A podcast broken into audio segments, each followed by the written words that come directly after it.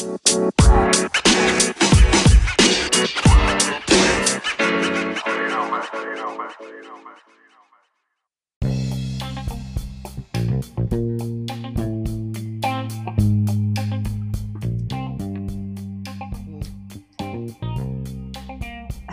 and welcome to Tales from the Doghouse Separation Anxiety Explained. I'm Ness Jones, and I'm from Separation Anxiety in Dogs Decoded in Australia. And with me today is. Hello, this is Sarah McLaren from the UK, and I am from Separation Anxiety Solutions. And with me is. I am Stacy Bell from Focused Fun in the US. Today we have a super, super exciting episode on how to find a separation anxiety trainer. Now, this is with the disclaimer that we would always hope that you would choose one of us to help you through your dog's uh, separation anxiety. But if that's not possible for some reason, we want to enable you to make the best choice possible. Stacy? Um, yes. Quick question. So, if they were to choose one of us, how would they get hold of us? They would go to our websites or our Facebook pages, or for me, the best way to get a hold of me probably is to either fill out one of the little forms, interest forms on my website, or just to um, they can email me. So they might be able to find our details in the show, show description. Notes. Well, not yeah. the, the show description as well. Oh, okay, show description. Yeah, that would be the best place. That sounds like a plan. Okay. Okay, just so do that. Do what? Yeah. Contact us. That's it then. Episode over. All right. Thanks for good. listening. yeah,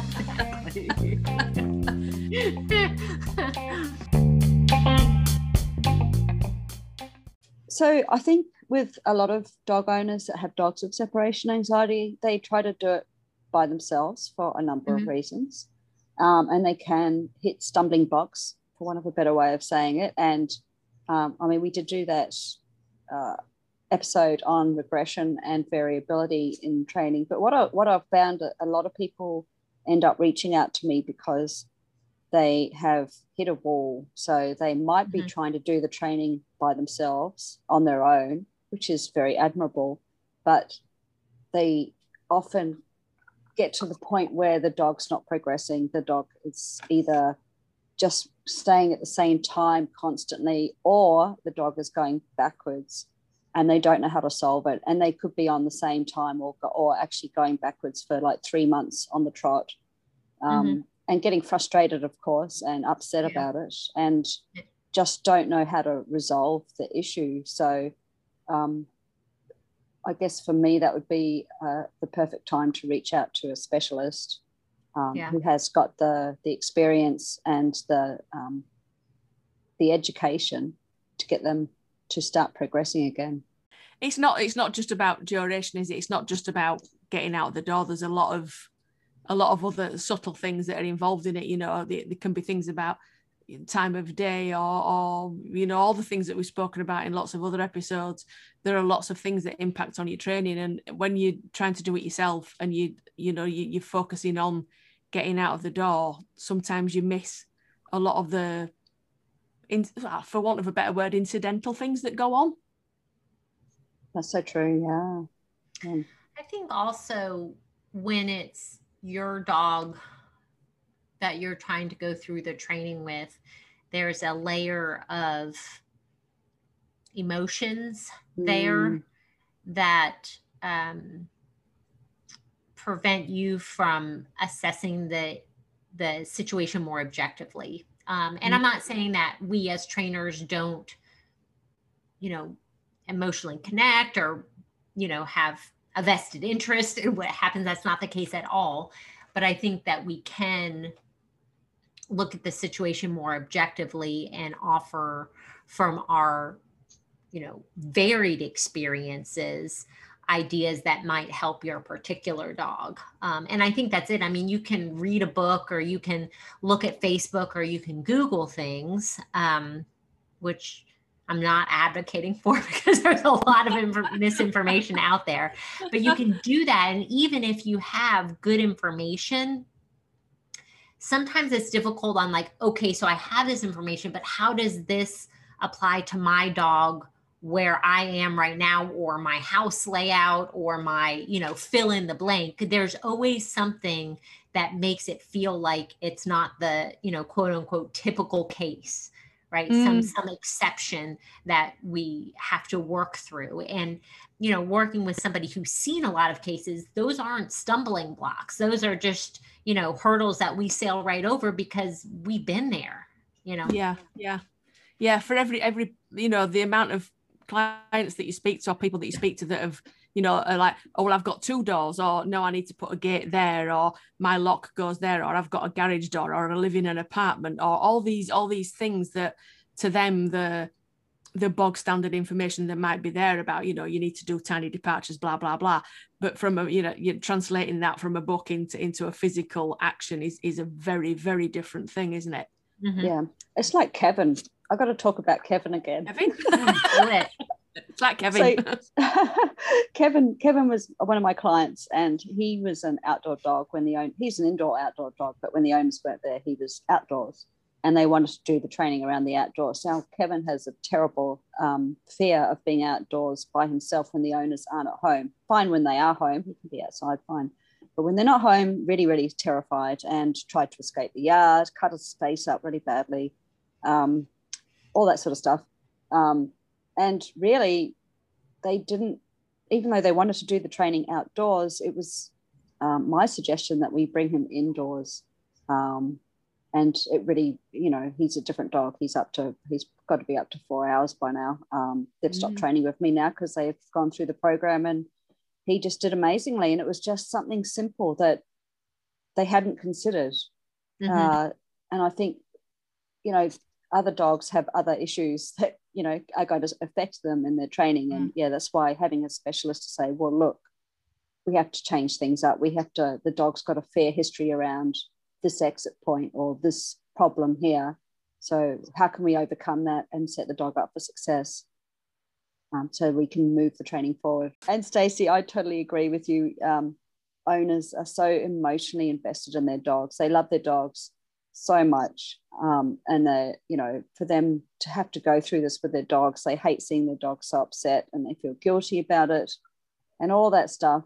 And when they actually start doing the training on their own, they're like, well, they see things that might aren't there and maybe miss things that are there and yeah so i do feel we can come in with a more objective eye mm-hmm. yeah and then if they're not getting good information either if they're getting information that's to the contrary of what we would give them then quite often they're battling for even longer and getting nowhere because what they're doing isn't working which is even worse i think um even before people start training um, you know, if they're just got a dog with separation anxiety and they're not even doing it on their own, mm. having a trainer to give them the right information, mm. a specialist trainer to give them the right yeah. information yeah. is is paramount because, as you said, Stacey, there's so much misinformation out there. There's still the old school trainers saying, "Do this, do that."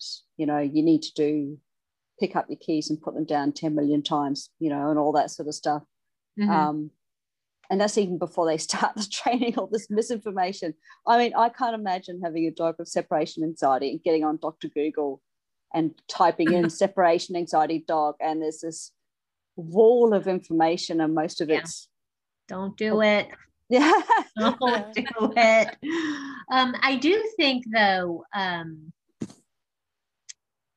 that once a trainer has or once a client has been through a package with a professional trainer there are options. I think one of the big reasons why people don't seek out trainers earlier is because of of the cost right? It, it costs. Money to to to work with a trainer one-on-one and that um can feel overwhelming and it can be a obstacle to some people. But I do think that if you kind of try to think of it in a big picture and you're thinking of like if you're not working with a trainer or you're and you're not working by yourself, um, you know, the the welfare. I don't know like how to put a price price on the welfare of your dog and your peace of mind, but that's one piece of it.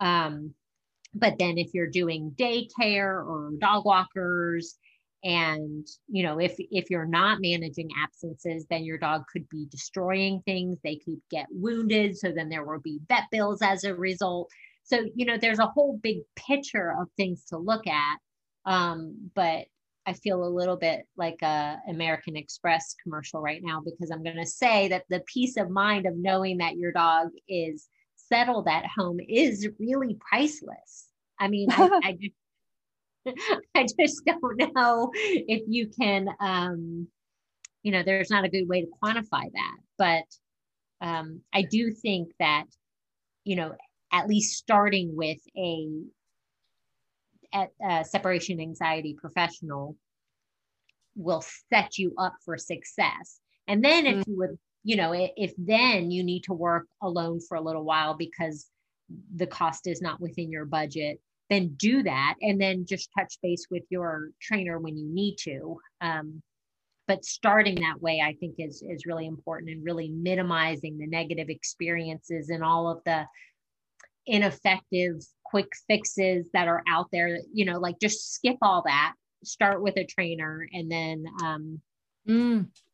we used to have a, a, business coach a long time ago when when in a previous life when we had a, a business and he used to say one of his greatest sayings was it all goes wrong on the first day and that was mm. basically about if you if you do it right on that very first day so if you bring your dog home your puppy home you rescue whatever it is that comes home and you start right from then with a trainer the chances are that you will you know get through this in much easier and the value for money in what that you would pay for one of us to work with you would be so much better than if you start with Dr. Google and then end up with a you know the trainer down the road or the dog walker who gives you some advice or all those other things where you just end up six months a year a year and a half down the line getting nowhere and then right. you find that trainer. You know by then you've already hit several walls and are convinced that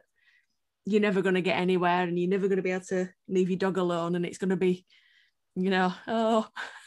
Yeah don't that, wait until you're desperate. Yeah, yeah that brings me to a good point actually. I have a got i've got a client and his dog is 10 years old and oh, that wow. dog has spent all its life being left alone uh, and you know howling the house down and being very very oh. upset um, and it's doing the training and he is doing amazing his next time he's up to um, he's got two weeks or 10 days left of the training program and he's up to the last yesterday he did three and a half hours. Wow. And he's 10 years old. So so it can be done. Yeah. It can yeah. be done. That's amazing so, that must be so relieved. Yeah. Yeah. Yeah, seriously. So just thinking about we've talked about like some of the obstacles and some of the reasons. What are some of the things that you guys feel like uh that you bring to the table or an SA Pro would bring to the table um, for clients over uh, well, them working alone? Definitely objectivity. Um, mm-hmm. we're, we're not emotionally invested in the dog and and even just looking at someone's house like you know obviously uh, we we do work remotely um, but we can see inside someone's house with you know the use of cameras uh, and we see things that the owners don't see or we hear things the owners don't hear um, and we can pick up things that the owners won't i think that's really mm. important um, mm-hmm I mean, I've had a few clients where I've thought, hang on, let's change that up, whatever mm-hmm. it may be. And I still love the story you tell, um, Stacey, about the sprinkler hitting the window. Yeah. but yeah, you know, things that you wouldn't, they wouldn't necessarily consider. Oh, sorry, we should explain what that is. So, um, Stacey, do you want to quickly explain that story yeah, in case so people was, haven't heard it? Um, there was a dog that struggled on a certain day of week and um, couldn't figure out why that was. Um, and it just so happened that um, once the owner set up a camera, they fit, figured out that it was the sprinklers hitting the window of their bedroom where the dog stayed on that particular day. So it was like a a scheduled thing for the sprinklers to go off on that day and the dog just couldn't tolerate that so it wasn't that it was separation anxiety it was just like a reaction to the noise and it just looked the same because the behaviors were were similar hmm. um yeah so i think there's that like because we're looking at things with fresh eyes and that's just their normal house for them right mm-hmm. um so I think also when somebody is specifically trained to be um, a coach and a support and guide somebody through um, separation anxiety training they're you know trained in the skills and the communication and the coaching um, body language the cheerleading um, yes helping people be accountable I mean, there's just like so many pieces there, right? Um, and so even if somebody is a certified dog trainer, but they don't have experience with separation anxiety, that's still not the best fit for your dog. Like having somebody that specializes in separation anxiety, I think is is really key.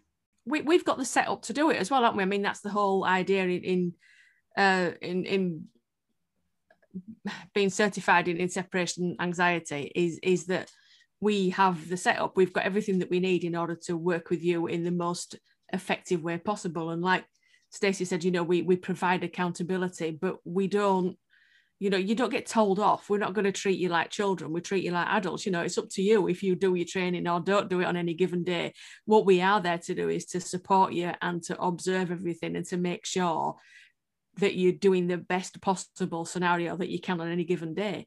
And we are set up to be able to do that. Whereas, I mean, I used to do more traditional dog training, you know, out in the field, doing all that kind mm-hmm. of thing. Uh, uh, and that that setup does not lend itself to this. You know, going to visit people just doesn't isn't effective. You just get in the way.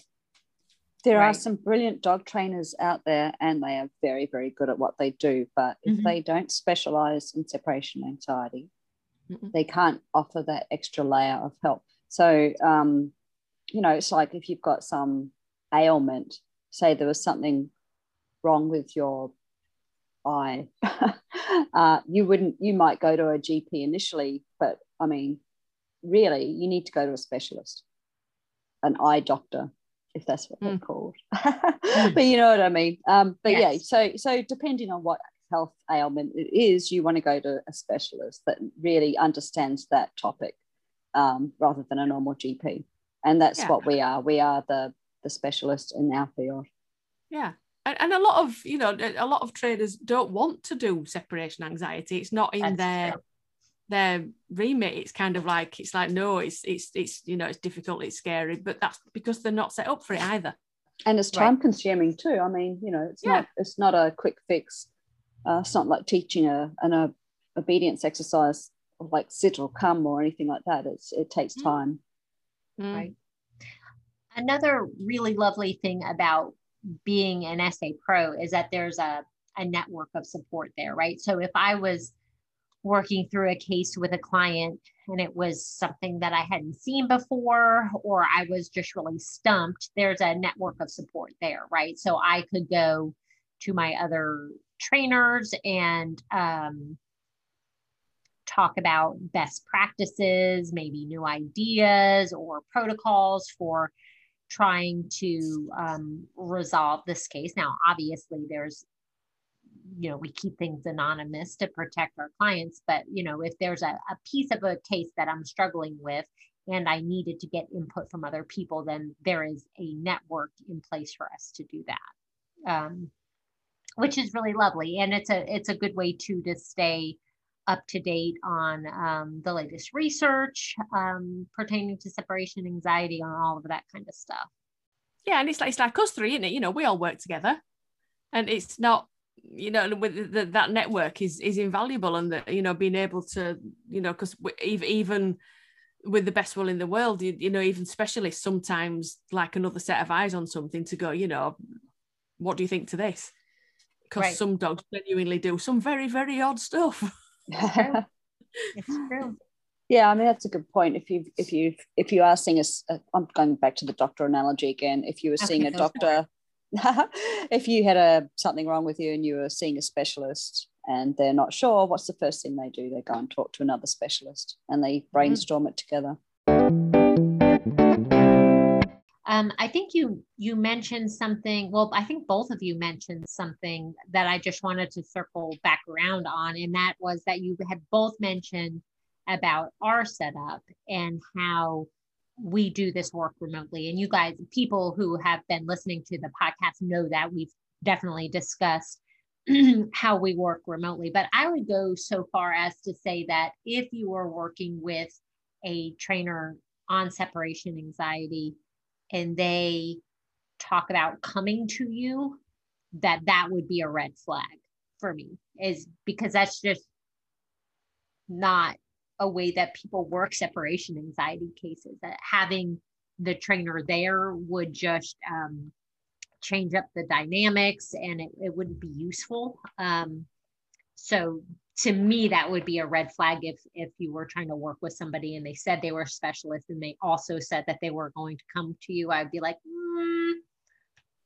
I think the caveat to that, and I agree with you, but I would like to also say that um, I think there is, if if they are like, I mean, look, my clients are all over Australia, so uh, I can't Mhm. drive travel down to Melbourne just to do one to ones, face to faces.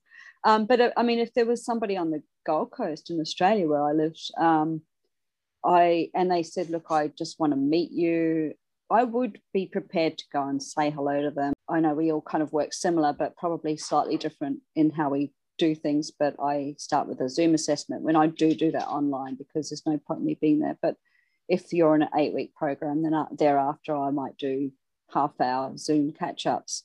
But if the owner said, no, I want to be talking to you face to face and I want to get to know you a little bit more, I don't usually do training in those half hour Zoom catch ups. So that might be a case of coming to meet you face to face and just sitting down with a cuppa and talking through things um, because I've got all the video links that they've sent me so we could troubleshoot all the stuff that they've sent.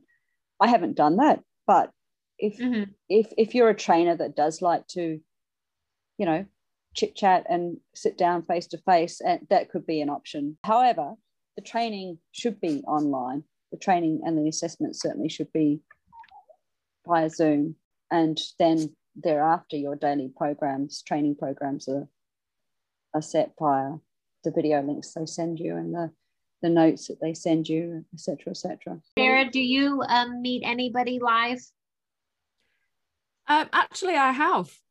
wow uh, only because uh, for some reason um, I've had several clients that have that have been quite close, and of Mhm. course it, it's that thing with with the old separation anxiety dog where um, you know, uh, particularly if they're hyper attached and trying to share the love can be very difficult. So I I have actually had a client come here uh, where the dogs have played together and we've spoken about how to share the love and, and you know the kind of things that you would want to do and about staying with someone else for a certain amount of time until your your dog's settled and all that kind of thing rather than just taking them to daycare and then leave you know or taking them to Mhm. a pet sitter and leaving them there and the and the dog falling apart. So I, I have and you know it was lovely. Especially especially now you know at, at, at a socially distanced distant um and, and it was really really nice. Cool. Have you? One of my first clients years ago now um, i went and did her dog we already knew they couldn't even get out the door. So we're definitely starting with desensitizing to the door. So um, i went to her house and we did um, kind of the stuff that you would talk about during the initial consultation. So we didn't need to do the uh, an initial assessment because i like i already knew where she was. Um but um the rest of it i went in there and, and talked to her about it. But then the every meeting after that we did um online. I suppose with with this being able to meet your clients is a if they're close enough um, and if you can you know be useful like that it's it's a bit of a bonus but it's most definitely not necessary and it shouldn't be a prerequisite of of finding a, a, separation anxiety trainer you know that you should they definitely do not need to come and visit. You can definitely do the entire thing remotely and you can live anywhere you like you know it's nice if they're in the t- same time zone obviously. Well and but i guess other than that yeah and i guess for me it's a way i can keep the cost down a little bit right? Mm. meeting on zoom right because if i have to drive a half hour to meet you and then a half hour back mm-hmm. then that's going to increase the cost of the package but yeah. if I can just meet you on Zoom and I don't need to drive anywhere, then that um, you don't need to pay for that time because it's not spent. No. And it also means that as separation anxiety pros, because we work this way, that we can take more clients. So whereas a more traditional um, type trainer who does lots of visits, they can only, you know, take so many clients before the fall, and then they've got a waiting list, and then you've got three months before you can get an appointment. So you end up going somewhere else and you might end up with somebody that maybe was your second, third, fourth, or fifth choice on a list because everybody's full. Because of the way that we work, we can take more clients because we don't need all that traveling time in the middle. Right. So you you know you it's in some ways it's, it's better for you in that respect because you know you're more likely to be able to find a separation anxiety trainer who can actually fit you in their schedule. I think a majority of people who specialize in separation anxiety, though, do it mostly online or all online. As we can see, there are always exceptions to the rule, huh? I think when you're looking for a trainer or looking around for a trainer, it's important to remember that us as specialists, we're I'm not quite sure the best way of putting this, but we're kind to the dogs. So there's no point where we let the dogs uh, get to the point of panic. And there's no point where we let the dogs or we, we create an environment where the dogs shut down. So we, we're not going to advocate chucking them in a crate and putting a bark collar on them where the dog is still panicked, but they've shut down. So they're being quiet, but they're not um, they're they're not we're actually not though in that situation you're not really dealing with the fear. You're just making them quiet.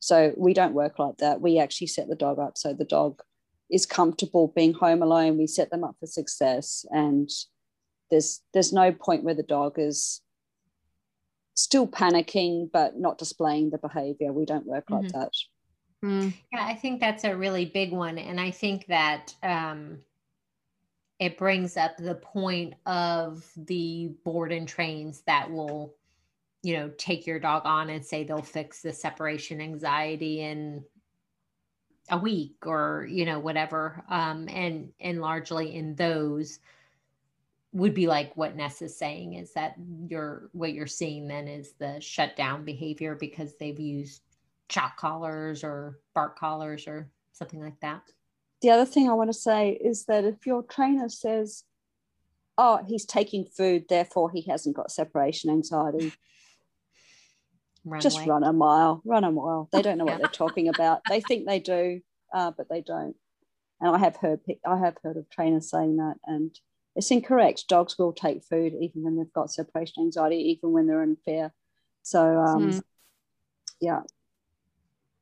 It's a funny one, isn't it? Because I think with separation anxiety, it's one of those um, behavioral conditions where they they just don't fit any of the other molds that other behavior conditions might fit into.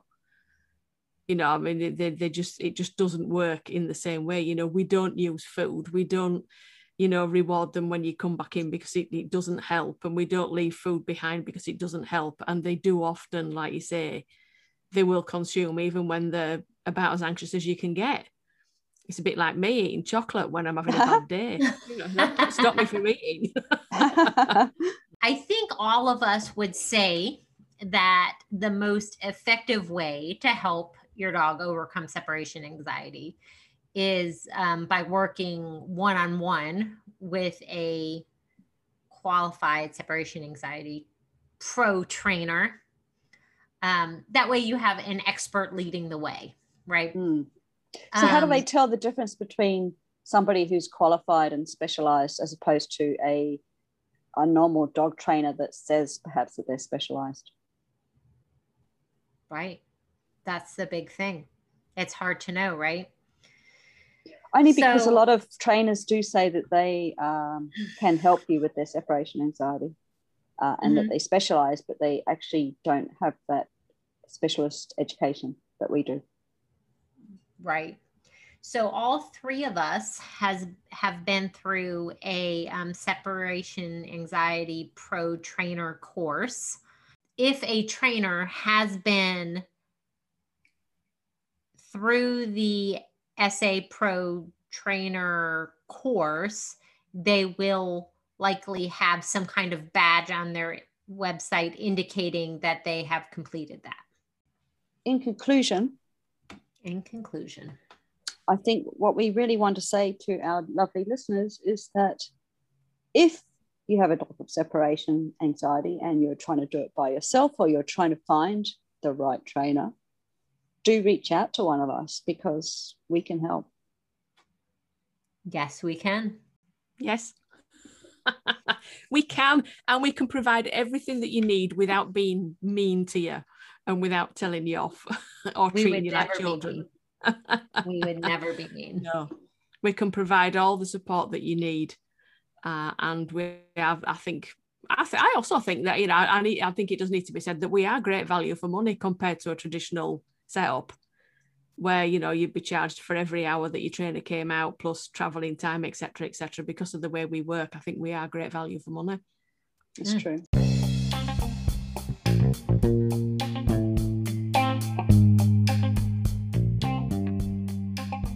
Well, that's another fantastic episode of Tales from the Doghouse Separation Anxiety Explained.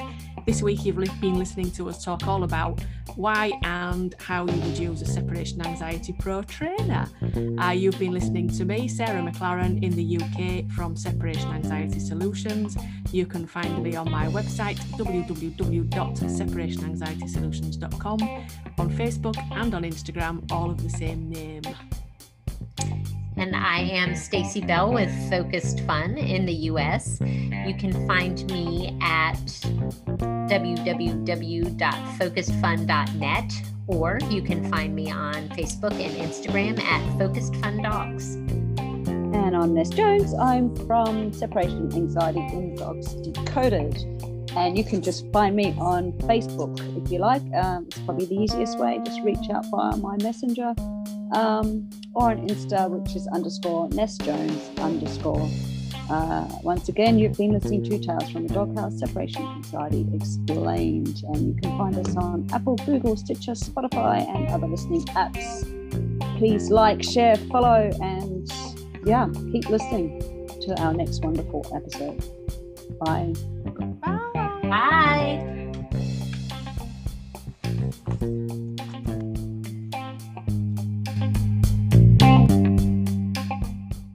フフフフフ。